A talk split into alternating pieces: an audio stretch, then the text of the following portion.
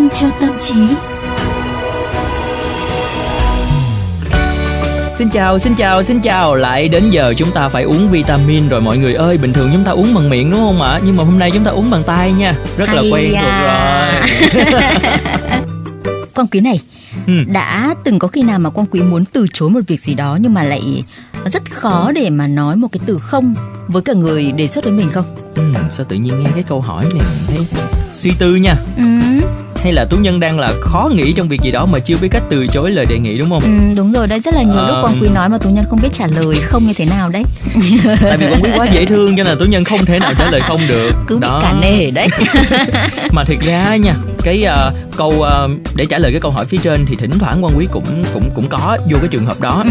đôi khi là đang bận tối mặt tối mũi luôn mà tự nhiên cái có ai đó nhờ giúp một điều gì đó nhưng mà vì cả nể quá cũng ngại từ chối thẳng thừng cho nên là thôi ráng ráng thôi mình ráng ráng mình nhận lời và khi đứng xếp hàng mua đồ ở siêu thị mà có ai đó nhờ quan quý cho họ thanh toán trước vì họ chỉ mua một vài món đồ mặc dù không muốn lắm vì ai cũng bận hết mà ai cũng phải chờ đợi ai cũng muốn tiết kiệm thời gian nhưng mà thôi nhường cho xong đi Đấy, còn nhiều ví dụ lắm ấy. Ừ. Ờ, đấy là Tú Nhân còn chưa kể ra những cái ví dụ giữa Tú Nhân và Quang Quý đấy.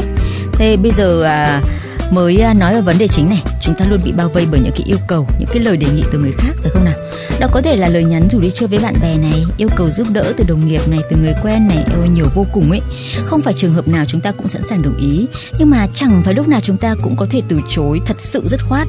Nếu ta có thể nói không với tất cả mọi thứ mình không thích, không muốn thì có lẽ cũng khá là nhẹ nhõm đấy nhở? Ừ. thế nhưng mà chúng ta lại cứ cảm thấy ngại ngại này. Đôi khi còn áy náy nếu như mà không chấp nhận cái lời đề nghị của ai đó mà thậm chí là lỡ nói không rồi xong về cứ suy nghĩ băn lăn tăn băn khoăn mãi ấy, đúng không nào? Ừ, đó bởi vậy kiểu là nhận cũng không được mà bỏ cũng không xong đúng không? Ừ. kiểu là bỏ thì Thương gì ta? tội à. ừ đúng rồi cái câu câu đó, đó tự nhiên cái đang nói bị lèo lưỡi. Đó bởi vậy khổ lắm mọi người ạ. Thôi thì bây giờ hôm nay thì đang sẵn tiện như thế này chúng ta sẽ cùng nhau à, bàn về điều này nha. Và thử xem là liệu chúng ta có thể học cách nói không làm sao cho hợp lý. Tại sao chúng ta nói có với người khác, dù rõ ràng là không hề muốn nhận lời và đó cũng không phải là trách nhiệm của chúng ta? Thứ nhất chúng ta lo sợ phản ứng của người khác khi chúng ta nói không? Có phải là bạn ngại ngần đưa ra lời từ chối vì nghĩ rằng có thể là đối phương sẽ nổi giận này, thất vọng này hay đánh giá không tốt về bạn? Bạn sợ làm mất lòng bạn bè khi không nhận lời đi chơi ở một nơi bạn không thích? Bạn sợ sếp đánh giá là thiếu năng lực, thiếu trách nhiệm dù sự thật là bạn đang bị quá tải công việc? Bạn sợ đồng nghiệp nghĩ rằng bạn là một kẻ ích kỷ, thiếu thân thiện khi mà từ chối giúp đỡ họ? Vậy là bạn cứ gật đầu với những cái thứ tận sâu thẳm trong lòng bạn, không hề muốn. Ừ, và thứ hai thì chúng ta mong muốn là tìm kiếm sự ủng hộ đồng thuận từ người khác khi mà liên tục chấp nhận những lời đề nghị của họ Chuyên gia trị liệu tâm lý người Anh tiến sĩ Sherry Jacobson cho rằng điều này có thể bắt nguồn từ những vấn đề về thời thơ ấu. Đôi khi là cách chăm sóc của cha mẹ khiến cho chúng ta có cảm giác là phải làm cho người khác hài lòng thì mới nhận được sự yêu thương. Chẳng hạn nha, bố mẹ luôn nuôi dưỡng con cái thành những đứa trẻ ngoan và nhất mực nghe lời, khen thưởng trẻ khi chúng làm đúng ý và phạt khi cãi lời. Hoặc việc là bố mẹ ngó lơ không quan tâm cũng có thể khiến cho đứa trẻ hình thành tâm lý rằng phải làm gì đó theo ý người khác thì mới nhận được sự chú ý và bà còn cho rằng là ảnh hưởng từ văn hóa xã hội hoặc việc bắt chước hành vi cũng là nguyên nhân của việc ta dần trở thành kẻ chuyên đi làm hài lòng người khác. Vậy tại sao ta cần phải học cách nói không? Trước hết, hãy suy nghĩ về tất cả thời gian, năng lượng và tiền bạc mà bạn đã dành cho những thứ mà đáng nhẽ bạn hoàn toàn có thể từ chối.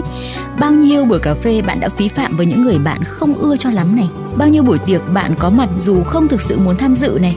Bao nhiêu lần bạn phải ôm đồm thêm nhiều thứ và cảm thấy kiệt sức và mỏi mệt này? Bao nhiêu lần bạn phải hy sinh các nhu cầu khác của bản thân vì phải nhận một lời đề nghị khác này? Chúng ta cần thấy rằng nhé, việc luôn luôn cố gắng làm vừa lòng người khác dù bản thân không muốn có tác động tiêu cực đến sức khỏe thể chất cả sức khỏe tâm lý của chúng ta đấy. Trong cuốn sách Sức mạnh khi biết chối từ The Power of No, tác giả James Altucher viết rằng khi bạn nói có với những thứ bạn không hề muốn làm, kết quả sẽ thế này. Bạn ghét thứ bạn đang làm, bạn giận dữ cái người yêu cầu bạn làm việc đó và bạn khiến chính mình tổn thương. Ừm, như vậy thì chúng ta thấy là hàng loạt những cái câu hỏi mà tú nhân đã đặt ra là xong kết luận lại thành một cái câu như vậy thì chắc chắn là ai trong chúng ta cũng cảm giác là mình hơi nhột nhột về cái chuyện này đúng không ạ và thực sự là ta cần phải học cách nói không á bởi cuộc sống này là hữu hạn và ta cần ưu tiên cho những gì cần thiết nhất và tác giả Patty Breman chia sẻ trong cuốn sách làm thế nào để từ chối mà không cảm thấy tội lỗi. How to say no without feeling guilty đã cho rằng nếu muốn nói không một cách thoải mái và không mang trong mình cảm giác ấy nấy thì bạn phải thật sự nghĩ về những thứ bạn thấy quan trọng. Khi học được cách loại bỏ những chướng ngại không mong muốn trong cuộc sống của mình thì bạn sẽ dành phần không gian trống đó cho điều gì? Ừ, và tù nhân cũng trích dẫn thêm một câu nói nổi tiếng của tỷ phú Warren Buffett à, như thế này người thành công biết nói không với hầu hết mọi thứ ừ. ý à, của ông không có nghĩa là ta nên từ chối gần như mọi điều trong cuộc sống mà hãy nói có thật chọn lọc nói có với những điều thực sự quan trọng và ý nghĩa thay vì cứ loay hoay bận rộn với những cái thứ mà mình không hề muốn quả thật đó nha là với những người nào mà rất là kiên định và biết cái nào mình cần cái nào mình muốn cái nào mình có thời gian để làm á thì lại rất là hay. Nhưng Mới mà có lại cơ hội trở thành tỷ phú. Nhưng mà lại có những cái người thì mang một cái tâm lý giống như là có một cái hội chứng như là hội chứng người tốt á ai nhờ gì cũng làm á tú nha à đấy bây giờ khi mà quang quý nhắc tới cái hội chứng người tốt thì ừ. tôi nhân nghĩ là các bạn thính giả cũng đã từng à, nghe tới rồi phải không ạ thuật ngữ là chỉ những người luôn cố gắng làm vừa lòng người khác dù bản thân họ không thoải mái phải không nào ừ. thậm chí là khó chịu khi mà thực hiện những cái điều đó nhưng có một sự thật là biết cách từ chối không có nghĩa là chúng ta là người xấu chúng ta đang tôn trọng bản thân, tôn trọng thời gian và khả năng của mình khi đặt ra ranh giới với người khác thôi. Trong nhiều trường hợp, từ chối đối phương không có nghĩa là bạn không thể giúp họ một chút nào. Khi đã vượt qua được cảm giác ngại từ chối, hãy giải thích với đối phương một cách chân thành vì sao bạn không thể đồng ý với yêu cầu của họ. Sau đó có thể đưa ra các phương án thay thế hợp lý. Ừ. chẳng hạn như là gợi ý cho họ một người phù hợp này hoặc là một mốc thời gian khác khi bạn có thể thoải mái thực hiện lời đề nghị này này.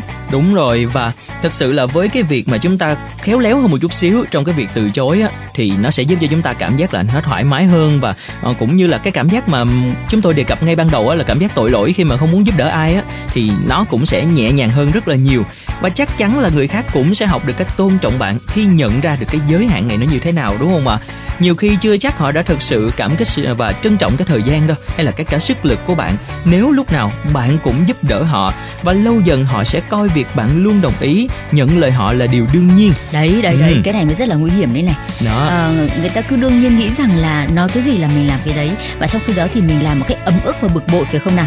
Đấy ừ. các bạn hãy suy ngẫm về điều đấy nhé hy vọng là sau cái cuộc ờ, trò chuyện. Hôm nay trong chương trình vitamin cho tâm trí chúng ta đều nhận ra cái tầm quan trọng của việc dám từ chối. Ừ. phải nói là cái từ dám từ chối đấy phải không nào? Khi mà chúng ta học được cách nói không thực chất ta nói có với rất nhiều thứ này ta đang nói có với tâm lý tốt hơn này biết quan tâm bản thân hơn này có thêm nhiều thời gian hơn cho những gì thực sự quan trọng này. Đấy các bạn thấy không? Rất đáng để chúng ta học cách biết nói không phải không đúng nào? rồi. Và ngay lúc này thì quan quý muốn khép lại cái chương trình ngày hôm nay bằng một cái câu chuyện bằng một câu chuyện về tấm lòng của một người tốt. Quan quý có nhớ là à, có một cái câu chuyện nó kể như thế này là có một người đàn ông nọ mỗi ngày khi mà ông ấy đi trên đường về ông gặp một cậu bé ăn xin thì à, ông ấy lại cho cậu bé một đồng xu. Đó nhưng mà cứ đều đặn đều đặn ngày nào cũng một đồng xu ngày nào cũng một đồng xu trở thành một cái thói quen như là một người tốt có thể giúp đỡ người khác. Nhưng đến một ngày đẹp trời thì uh, ông này bị uh, bệnh cho nên là nằm ở nhà. Và tới ngày đó thì cậu bé lại không nhận được đồng xu đó. Và tới ngày hôm sau lại không nhận được đồng xu đó nữa. Và họ sẽ mang tâm lý là họ đã được cho một cách liên tục. Và lúc này cái phản ứng của cậu bé đó là trách người đàn ông này tại sao không cho nữa? Chứ không phải là đặt ra một cái vấn đề là tại sao ông ấy lại như vậy. Ừ. đấy uh, cái việc mà người ta cảm thấy đương nhiên người ta được đấy. Ừ. đúng không nào? Vậy cho nên là đối với cái việc nói không chúng ta cũng thử ngẫm nghĩ xem các bạn nhé bây giờ thì tú nhân biết rồi phải cần nói điều gì không với quang quý rồi. Không gì.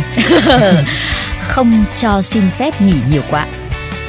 Mọi người ơi quang quý không còn có mặt ở đây nữa. Mọi người ạ à, quang quý đã vô hình trong phòng thu này rồi à, các bạn thính giả thân mến có lẽ là đến lúc mà tú nhân và quang quý à, chia tay với các bạn rồi và chúng ta sẽ hẹn gặp lại nhau để à, cùng tiếp một liều vitamin hữu ích vào ngày mai nhé Ừ, còn bây giờ thì xin chào và hẹn gặp lại tất cả mọi người vào mỗi buổi chiều trên VOV Giao thông từ số FM 91 MHz Đài Tiếng Nói Việt Nam. Xin chào và hẹn gặp lại. Tình yêu là câu hỏi, hôm nay mình đi đâu, hôm nay mình sẽ làm gì? Tình yêu là công thức, gì đây, xem phim gì đây? Hai ta bên nhau, hai chiếc phone, hai ta selfie, tay check face, hình như ta đã hết chuyện để nói với nhau rồi đây. Tình yêu thật nhạt lắm bao tình nhắn cứ nhau hẳn đêm. Tình yêu là công thức lặp lại mãi mỗi khi ngày trôi. Mình đã hết yêu nhau rồi à mình đã chắc hôn nhau. Mình nắm tay nhau rồi à mình không sẽ chia. Hôm nay mình đi đâu ăn gì